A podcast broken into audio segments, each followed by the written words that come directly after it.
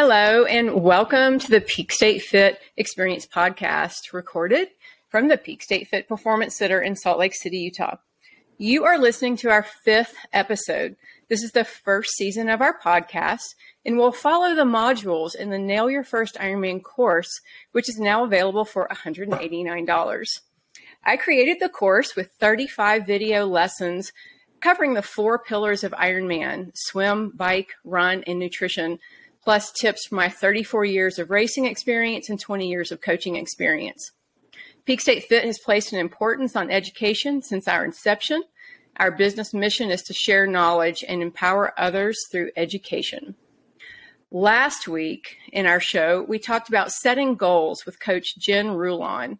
And you can head back over to catch that on Spotify or YouTube. And please hit the subscribe and um, give us a five star rating after listening to the show. We really appreciate that.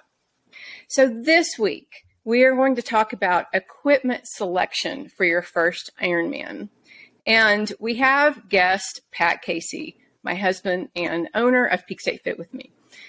And I brought Pat on today because with equipment selection for um, triathlon, really one of the most expensive things that you'll buy is your bike and things to go along with the bike. And so, what better expert than to cover bikes than Pat? So, Pat, um, I'll let you do a brief introduction. Most people listening to this might know you, but they may not know either one of us if they're listening for the first time and not familiar. So, introduce yourself, and then we'll talk about um, the equipment selection. Sure thing. Yeah, happy to be on and excited to uh, cover this topic because it's a big conversation piece uh, with clients we have coming into the studio.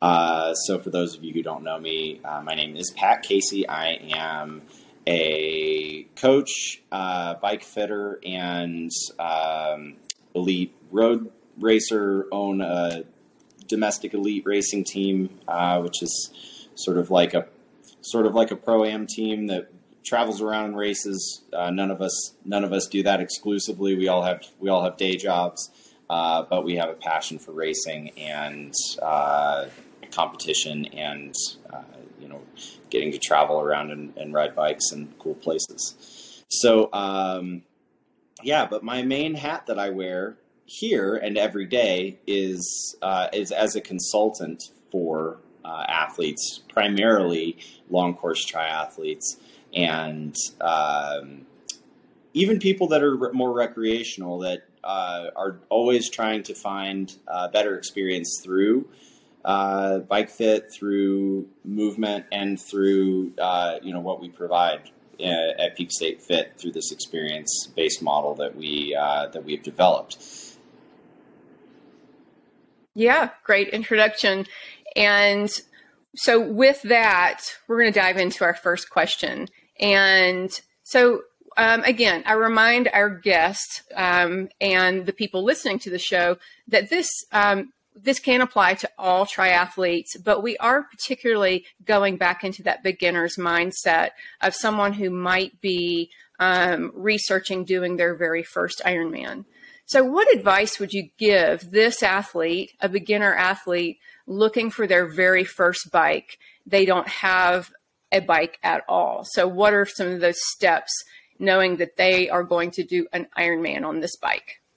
It's a great question. I think, you know, especially for the full distance Ironman discussion and 70.3, it's a, it's a really crucial um, piece of equipment to to understand, you know, the main differences between a road bike and a triathlon bike, the benefits that you're going to get from one to the other. Um, and you know if you're on a budget and you can only you're only going to buy one bike for this for this endeavor and that might grow into into something more advanced later. Um, i think having something more versatile if you're just going to have one if we had an unlimited budget uh, you know and we didn't have to consider cost then you know buying one of each is probably the best way to go. Uh, mostly because there's there's uh, there's a tremendous amount of benefit to having uh, a road bike. And I would say, you know, if you're going to just buy one bike, getting a road bike is an important thing because it will open more doors for you to meet people through training. Um, so, the main differences of a road bike to a triathlon bike are in the geometry of the bike, and then, of course, in the components that make up uh, where you put your hands and how your body is naturally going to be positioned on that bike. Uh, a road bike is your traditional drop handlebar. Uh, you know, it has a curve in it that you know you, you have all these different hand positions, but the brakes and the shifters are all in one spot. Um, the geometry is going to be a more upright position where you're you're positioned on your hands, seated. Um, in the bike fitting world, we like to describe this as being a bit more of a slack geometry uh, as opposed to a steeper geometry, which is more of a triathlon setup. On a triathlon bike, your body will be more forward. Um, the muscles that you're going to use are going to be slightly different. It'll be a little bit more quad, a little bit more glute, a little bit less hamstring and cap, and uh, your elbows will rest on the handlebars. The main difference for a beginner is that your gearing and your brakes on a on most triathlon bikes are in two different places. There's gearing mm-hmm. and shifters up on what we call the extensions, where your hands will be when your elbows are rested on the pads. Mm-hmm. And then your brakes will be on what are called the bull horns or the base bar. And if you have electronic shifting, there will be some shifters down there too, most likely. But your shifters and your brakes are most often going to be separate positions on the bike. Um, obviously, if you're just getting getting into the sport, that can be a challenging piece to get used to and to overcome. Um, so I think your athleticism, your experience with riding is going to be a big part of that discussion. And then, of course, too, this is sort of our next topic is getting into what's going to be the best bike for that task. And if you're trying to make the position on the road bike achievable to uh, getting into an aerodynamic position, like adding a set of clip on aero extensions, you want to make sure that the components on that bike allow you to be a little bit further forward than a traditional road setup. And then also that the reach of the frame and the stack is going to accommodate for your ability to actually comfortably get those elbows into those pads at an appropriate angle of your torso and your mm-hmm. back. Yeah, I don't want to jump too far ahead because we actually have an entire question dedicated to talking about using aero bar extensions on a road bike. And for for this particular, you know, really just getting into that very first question of somebody trying to select a bike, um, I'd love if you would share a little bit more about maybe what is a pre-purchase sizing fit and how to the importance of making sure that someone buys the correct size and that not all sizes are consistent across the industry. Yep.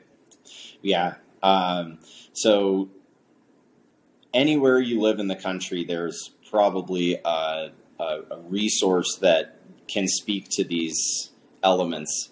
Um, but without any context, they're very challenging to understand. If you look at a bike manufacturer's website and you look at the geometry chart, um, you'll see all these numbers in millimeters, and they're very uh, specific to each brand. So, what we do with the pre purchase fit is sort of help peel back some of the layers of what those sizes mean and why they're important in terms of your body, your uh, dimensions, your flexibility. And uh, some brands might work better for you than others. Uh, as Heather mentioned, with the yeah, with the um, continuation of looking for that size. If you if it's a small, medium, large size, that will be different between Canyon, which tend to run uh, very small for their or I, I guess they they are just inconsistent with brands like Trek and brands like mm-hmm. um, Specialized, and so there's you know you have to sort of look at that geometry chart and and allow a little bit of space for you to to uh, understand it from the context of specific sizing. And so within a pre purchase fit, you would come in Uh, we would go through some basic flexibility, ranges of motion, previous injury discussion, distance of races that you're going to be looking into doing. Um, and then we would get you onto a fit bike. And the fit bike mm-hmm. is really cool. It's able to basically modify itself around any bike position that uh, uh, any bike that exists. So based upon the stack and the reach geometry, and then the seat tube angle, we can position you uh, and and fabricate a position that would simulate a real bike. So what you would leave right. with, and we know from yeah, from this, you know, the past year, our experience in Peak State Fit, seeing the increase in pre-purchase sizing fits that we that we're doing, and I love that because I, I I feel like getting an athlete on the right bike the first time rather than, you know, having po- a possible experience of um, having the, the, wrong size or simply a geometry, because we've seen that too. Um, I don't think that Kayla would mind us sharing, you know, a story of from her bike experience where she was on a bike frame that she thought she liked. She came and had a bike fit with you. It was working well for her, I should say. But then, you know, she got hit by a car in Ironman, Arizona, and ended up destroying that bike. And then when she bought a new bike, she went with the Cervelo. And she said, you know, that geometry, she could tell that first ride that that geometry worked better for her body than her previous selection. Yep. Yeah, and and I think the characteristics of of people's uh, anatomical dimensions and what their uh, pre their pre fit will determine. You know, you, you can't you can't find that stuff out on your own unless you went out and rode every bike that you know exists, which is really hard. Most cycling shops don't carry tri bikes. It's not a it's not an easy bike to yeah. on, not easy inventory to carry. Um, you know, we've been in the bike industry. I've been in the bike industry for almost 20 years now, and it's uh, yeah, it's it's they're few and far between shops that actually stock TT bikes. So it, the the pre-purchase size and fit is is so important for this for this specific niche because it is um, it is so hard to track down bikes if you can't if you can't just get your hands on them and you know and be, right. to actually ride that position and see what that different length feels like and making adjustments to that fit bike just to simulate what you're going to get. Um, that peace of mind is just invaluable. Yeah. You know and i wanted to go back um, for just a moment before we go to our next topic to discuss um, again if you have this is your you don't have a bike at all. That road bike versus tri bike selection um, i think pat and i both agree and i just wanted to emphasize that the enjoyment of owning a bike it it that road bike is going to be a better selection for you you're going to be able to go on group rides with other people you'll be able to do other types of rides like big mountain canyon climbs more comfortably than than in your tri bike mm-hmm. so if you can only get one I would get a road bike, and um, then if you can get two, get two, and more, and plus one. Always right? use that road bike, and the yeah. fun, the fun thing about the road bike is it just opens like like you said, it just opens so many avenues for you to be able to explore and, and experience where you live in a different way. Um, and you know, mm-hmm. there's I I think cycling infrastructure in a lot of areas in the country is improving. Um, but yeah, even if you're just trying to get used to being out on on the bike, that you know, riding on bike paths on a tri bike is miserable because you can't you can't transition from that that aero position to that upright position over and over again. If there's street crossings it's not it's just not a mm-hmm. not as as viable of an option. So i think the learning yeah. glad we agree. yeah. Yeah. All right. So, our next topic, we are going to talk about um, cycling apparel, or what we refer to in the industry as your kit, your cycling kit, your tri kit. And I think, Pat, you're also such a great person for me to ask this question to because you you do so many bike fits. I mean, this past year you did 427 bike fits in 2022, and you see people on their bikes in their clothes that they bring to our studio. And a lot of times we will hear people say, well, I can't get comfortable on my saddle. Now, there's lots of reasons for that, and that's for a different topic to talk about saddles specifically. But a lot of times we'll look at somebody on this, you know, gorgeous new bike that cost more than most people's cars, but they have on these crappy clothes, this crappy clothing. We're like, your chamois is so bad. You need some better clothing. So talk to us. Tell us what we should be doing. oh, yeah. The um, the clapped out chamois is like the the bane of my existence. I think because people have this emotional connection to their to their chamois, but you know, you, you wouldn't run in a pair of running shoes for three years. Why would you buy a seventy-five dollar pair of cycling shorts at you know Dick's Sporting Goods and think that that's going to carry you through an Ironman? I don't understand. There's this huge disconnect between um, quality of chamois and um, its impact on your riding experience. Um, so, yeah, providing some education here is really important. I think, especially from a fundamental standpoint in talking to beginners, this is such a huge, um, a huge missed opportunity, and people just succumb to the idea that oh, well, riding my bike should just be uncomfortable. I should be I should be chafed and have mm-hmm. you know saddle sores. That's just part of it, I guess.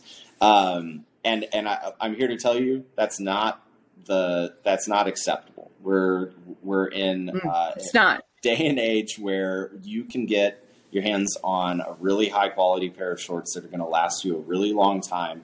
Um, that it might sting on the onset because you've never spent that much money on lycra before, but I promise you, it will change your experience when you get into these three, four, five hour bike rides um, you will be thanking me uh, for telling you to go buy these shorts. Um, everybody is a little bit different, and I think there is an important variable that you know going and trying on again, trying on on bib shorts uh, at most bike shops is not unattainable. Usually, shops will carry uh, cycling shorts, um, but having a really nice pair of cycling bib shorts, uh, and I say bibs specifically because when you're training, in, especially if you're training inside, uh, you don't have that that variable of having to go to the bathroom when you're out on the road.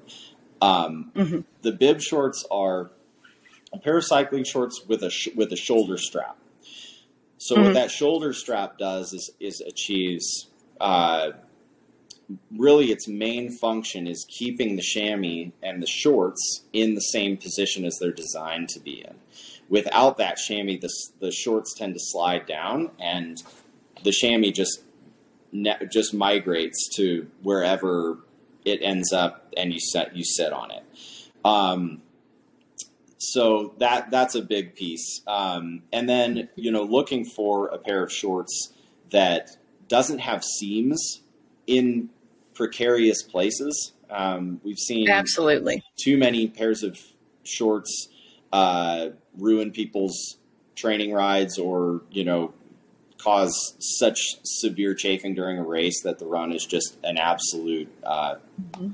sufferfest and um, you know we don't need to we don't need to suffer unnecessarily we're going to be suffering enough with uh, our bodies and you know the experience Correct. having that having soft tissue damage is not a you know or having abrasions on our on our skin is not something that I think anybody of us want to experience. Um, so really being intentional about looking at that chamois, making sure that when you try it on, that there aren't areas that feel like they're creating pressure or creating any acute points. Um, and this is a shameless plug, but there's a reason why we're working with Assos of Switzerland now, and uh, on multiple levels, they are a partner in Peak State Fit uh, because the short is honestly the most comfortable piece of cycling apparel I've ever worn. Um, as somebody who's worn uh, a chamois while they're riding their bike for 20 plus years, um, I've I've never thrown on a pair of shorts out of the bag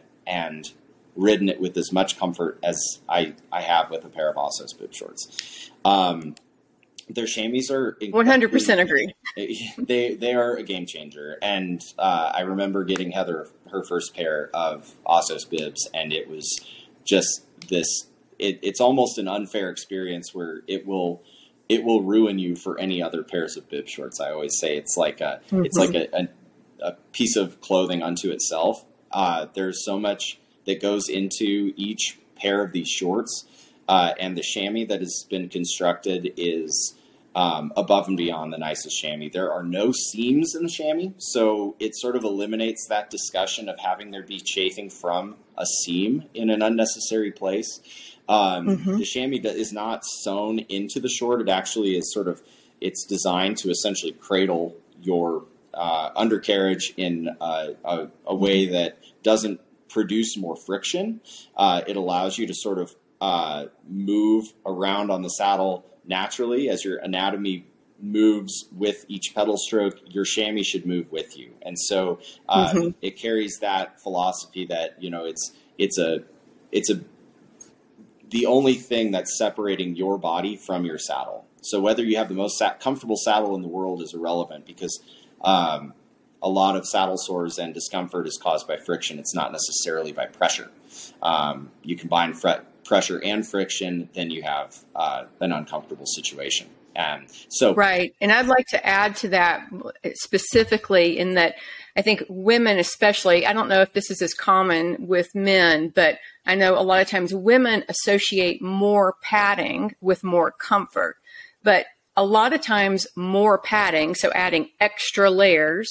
You know, I've heard of people trying to wear two bib shorts or putting a gel cover over their saddle. Mm-hmm. Um, when you create more layers, you're creating more friction, more places for heat. Um, and so it's not, that is most of the time not going to create more comfort to, to add more layers. Yep. Yep. Yeah. And, and even the, the, saddle height and bike fit discussion, the more thickness you add, the, the more you're changing elements. you change your bike fit. so there's, you know, the, I, I, think getting getting into a pair of bib shorts, do it right the first time. Um, you know, don't be afraid of a little bit of compression. They should be very snug. They should not be easy to slide on. They should um, mm-hmm. they should be well fitted. Um, and they shouldn't they shouldn't sag down. And a lot of times when we talk about shorts in the bike fit studio with people on older pairs of chamois, older pairs of shorts, um, you'll actually see space in the undercarriage where there's you know someone is riding and there's just it's it's almost like the the shorts are sort of falling down and mm-hmm. it will totally change someone's comfort if you position the chamois in the right spot and give them the padding in the place where it needs it, and then maybe a little bit less. The design of the chamois is cut to fit your anatomy, and so uh, there's there's a lot to be learned there. And I think with uh, with each long course triathlete, you know, having uh, having that be a big starting point, thinking about your contact points. So your mm-hmm. shoes, your saddle, and your your front end, your your arm pads, and how your how your body is positioned and the comfort of those arm pads. Um, those are going to be the things that you can control and that you don't want to have to think about when you're four hours into the race. Um, yeah, and it, this does bring about a nice transition. You're probably not going to race your full Ironman in your cycling kit unless you're not as concerned over time. And mm-hmm. Heather, if I remember correctly, you did a full change in your first Ironman because you, I did. Your goal was to experience the day and have fun, right? not be completely miserable. So, right. Tell me a little bit. And it was Ironman Canada. It. it was a little chilly and I wanted to make sure that I was warm enough. And so I did. I think my transition time was around 12 minutes in my first Ironman um, in T1. And I did make a full change from my wetsuit into a cycling kit. And then in T2 from my cycling kit to uh, running clothes. Yeah. And, you know, I was happy with that because I had a great experience in my first Ironman. It's one of my very favorite races.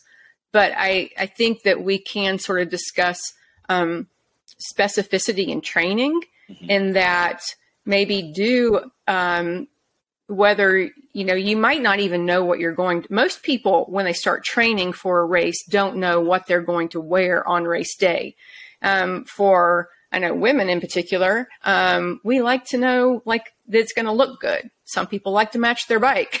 you know, some people are on teams or tri clubs and they may not have as much um, selection in what they're going to wear on race day if they want to associate, you know, with their team or their club and wear whatever that is.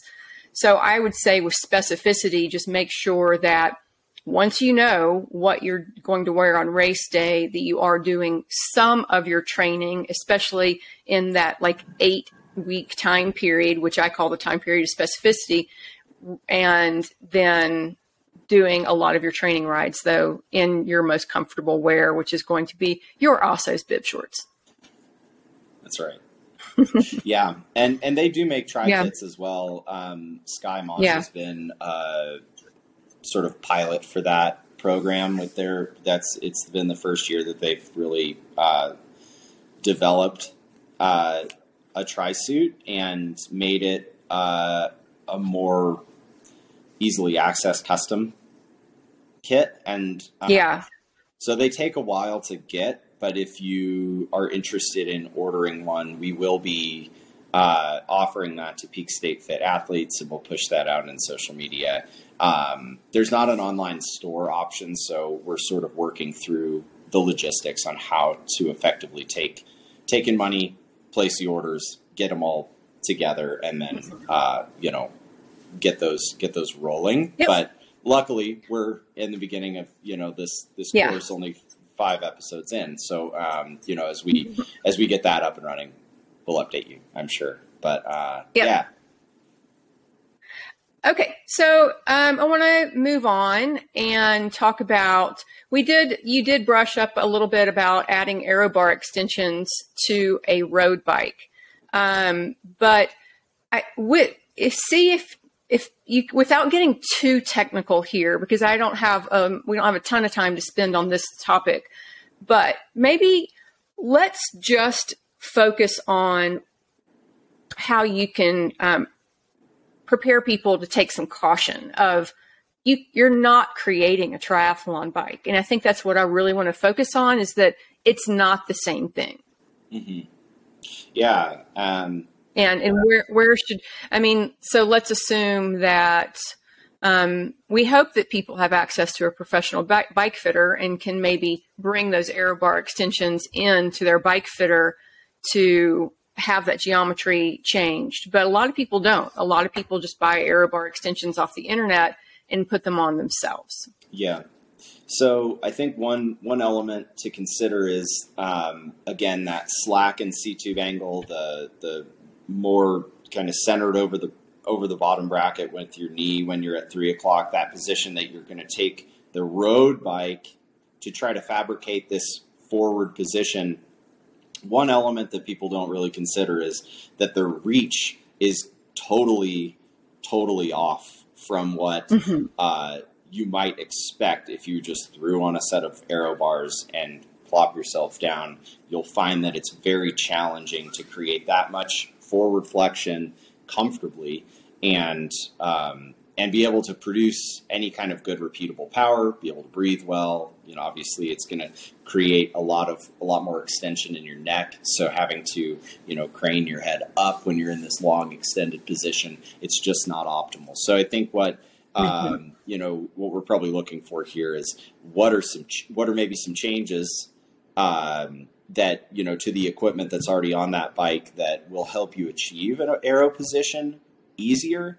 Um, again, mm-hmm. Mm-hmm. first piece of advice: find a find a reputable bike fitter that has worked with triathletes and that is you know experienced with this because that's that's the number one thing. If you don't have access to that, we're happy to help. We do consult remotely and we do a lot of virtual bike fitting with athletes all over the U.S. Mm-hmm. Um, even worked internationally with people, and it's it's a it's it's helpful. But um, if you're going to do this yourself and you're going to try to achieve, you know, making some modifications, the first thing you need to do is reduce that reach to the front end of the bike. And so creating a less slackened seat angle um, by positioning your saddle a little bit further forward.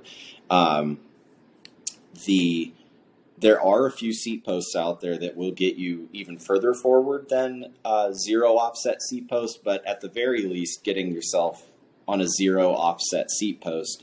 That means that the seat will be positioned more centered on that seat post as opposed to where there's occasionally what's called like a setback, either 15 or 20 millimeters. That is designed mm-hmm. to get mm-hmm. that saddle further back. That's for a road bike.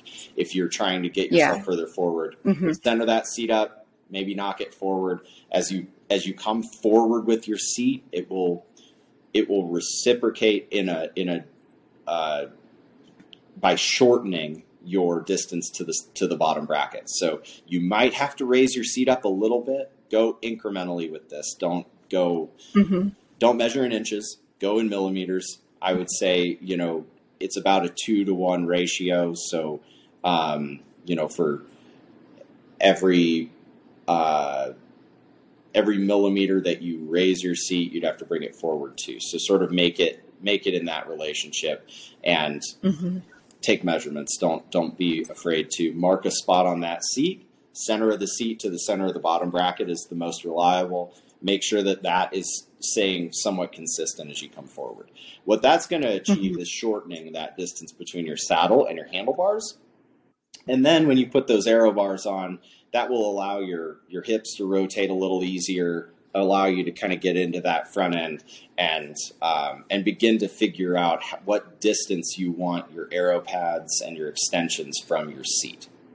Sometimes mm-hmm. people need to shorten their stem a little bit. Sometimes people need to adjust the distance of the arm cups to the end of the extension. So there's all these little moving parts, and one piece will generally affect the next. So it's hard to not get too technical with it, but um, I think yeah. at the end of the day, it just heightens the importance that you find somebody that's uh, that knows what they're doing and that can be a, a, good resource for you as you go about this journey and figuring out what's what's the right position for me, what's what feels better when I run off the bike, how how can I stay in this position for longer and not compromise my power output, my ability to eat and drink, and my ability to breathe effectively. Absolutely. I mean, and that's probably the key takeaway of this entire show um, is that we are all so highly individual. And so what works for one person doesn't work for the next. But it's not all about comfort. It's about, you know, what, what does that do to your breathing? All the things you just said. So I, um, that's that is a, a key key takeaway there, and that's that's a great thing to segue into um, sort of the last. Uh, it's not really a, a question, but um, I have it phrased as a question. When that, it, how do age, fitness, and biomechanics influence your equipment selection?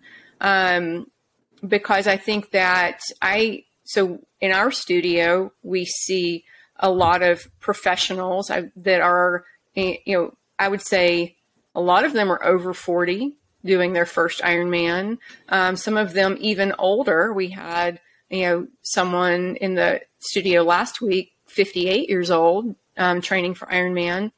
Great shape. But what kind of considerations do we need to take from, you know, that 58 year old athlete as opposed to the 28 year old athlete on maybe they're both buying the same bike because that's another thing is that there aren't a um, endless number, you know, varieties of geometries available, but we can make adjustments to those geometries for the individual. Yeah, I didn't phrase that the best that I could, but um, that's a good question. Yeah, and I think um, more than anything, it, it has to do with people's functional ability to um, load their joints accurately, to move in space without uh, without risk of compromise. Um, and this is very unique among athletes because I've seen athletes in their 30s who don't move as well as someone in their 60s yeah. and that's because right. they just have a they have different genetics, they have different lifestyles. They, you know, and, mm-hmm. and I, I think too, there's um, there's a really large impact of our current state of technology and the impact that it's having on our ability to to have good posture, to move well, to breathe uh, fully, and um, you know this can also probably build into a bigger discussion. But um, you know, I, I, have I've had 14 year old kids, mount, high school mountain bike athletes, come in and not be able to touch their toes.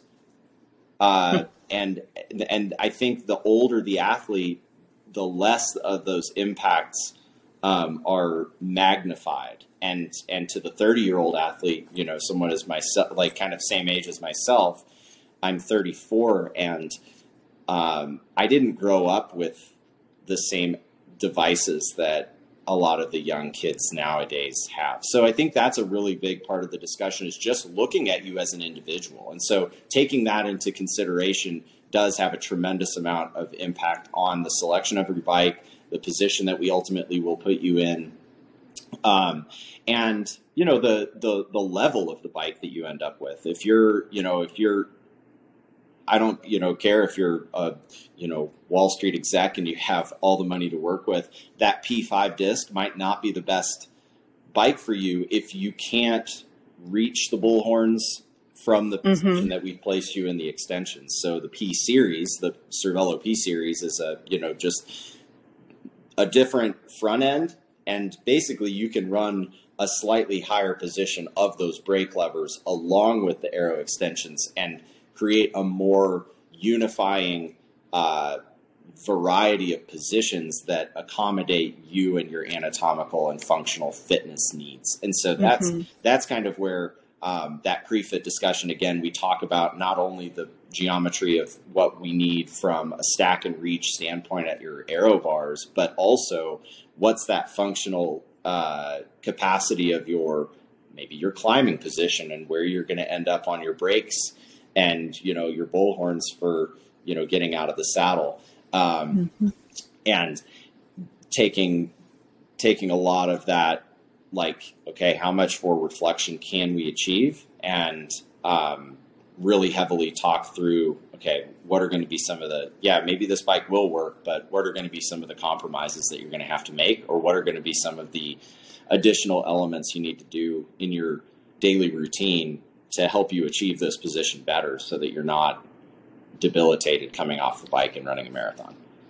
Right. And that is not even, I mean, that's not selection, uh, equipment selection, but that's not something we've even talked about in today's show is that um, to achieve comfort on the bike for, you know, consistently and long term and to just, you know, um, increase your chances of remaining injury free throughout the, the all of your training with swimming, biking, and running, there's work that needs to be done. It's not just automated that a bike fit will create comfort.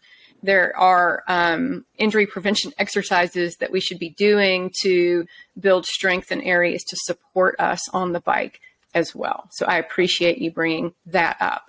Well, I'm going to wrap things up for today. Um, there's certainly so many areas that we can expand on, but we know that um, bike selection doesn't have to be complex if you seek the advice of a professional doing a pre a pre-purchase sizing fit. And also, I think you know considering um, with bike fit specifically, I wanted to wrap wrap up saying it's not a one and done process that your your body changes your fit changes with your body so whether that's the aging process whether you you may become way more fit over the course of training for your Ironman. Um, and so fitness can even change um, the way your muscles can interact with the bike. And so make sure that you um, follow up with your fitter. We offer six months a follow up time complimentary at Peak State Fit um, because bike fit changes over time. You yes. know? Yeah. And, so, and I think uh, when we shed light on some of your areas of limitation, uh, often they're they're functional and they're not something that are you know that is entrenched in your DNA They're things that can be changed, and uh, if you work diligently about uh, about those things, whether you're working with a PT or a strength coach or you're just doing them on your own, um, we like to honor those changes and we like to help you get more out of your bike position mm-hmm. and your experience when you're training and um, and that's a big part of the discussion in moving forward and gaining awareness of your body and your uh, your ability to perform in all three sports um, and and kind of yeah giving giving you a, a sense of uh, you know these these little incremental uh, improvements uh, can be very inspiring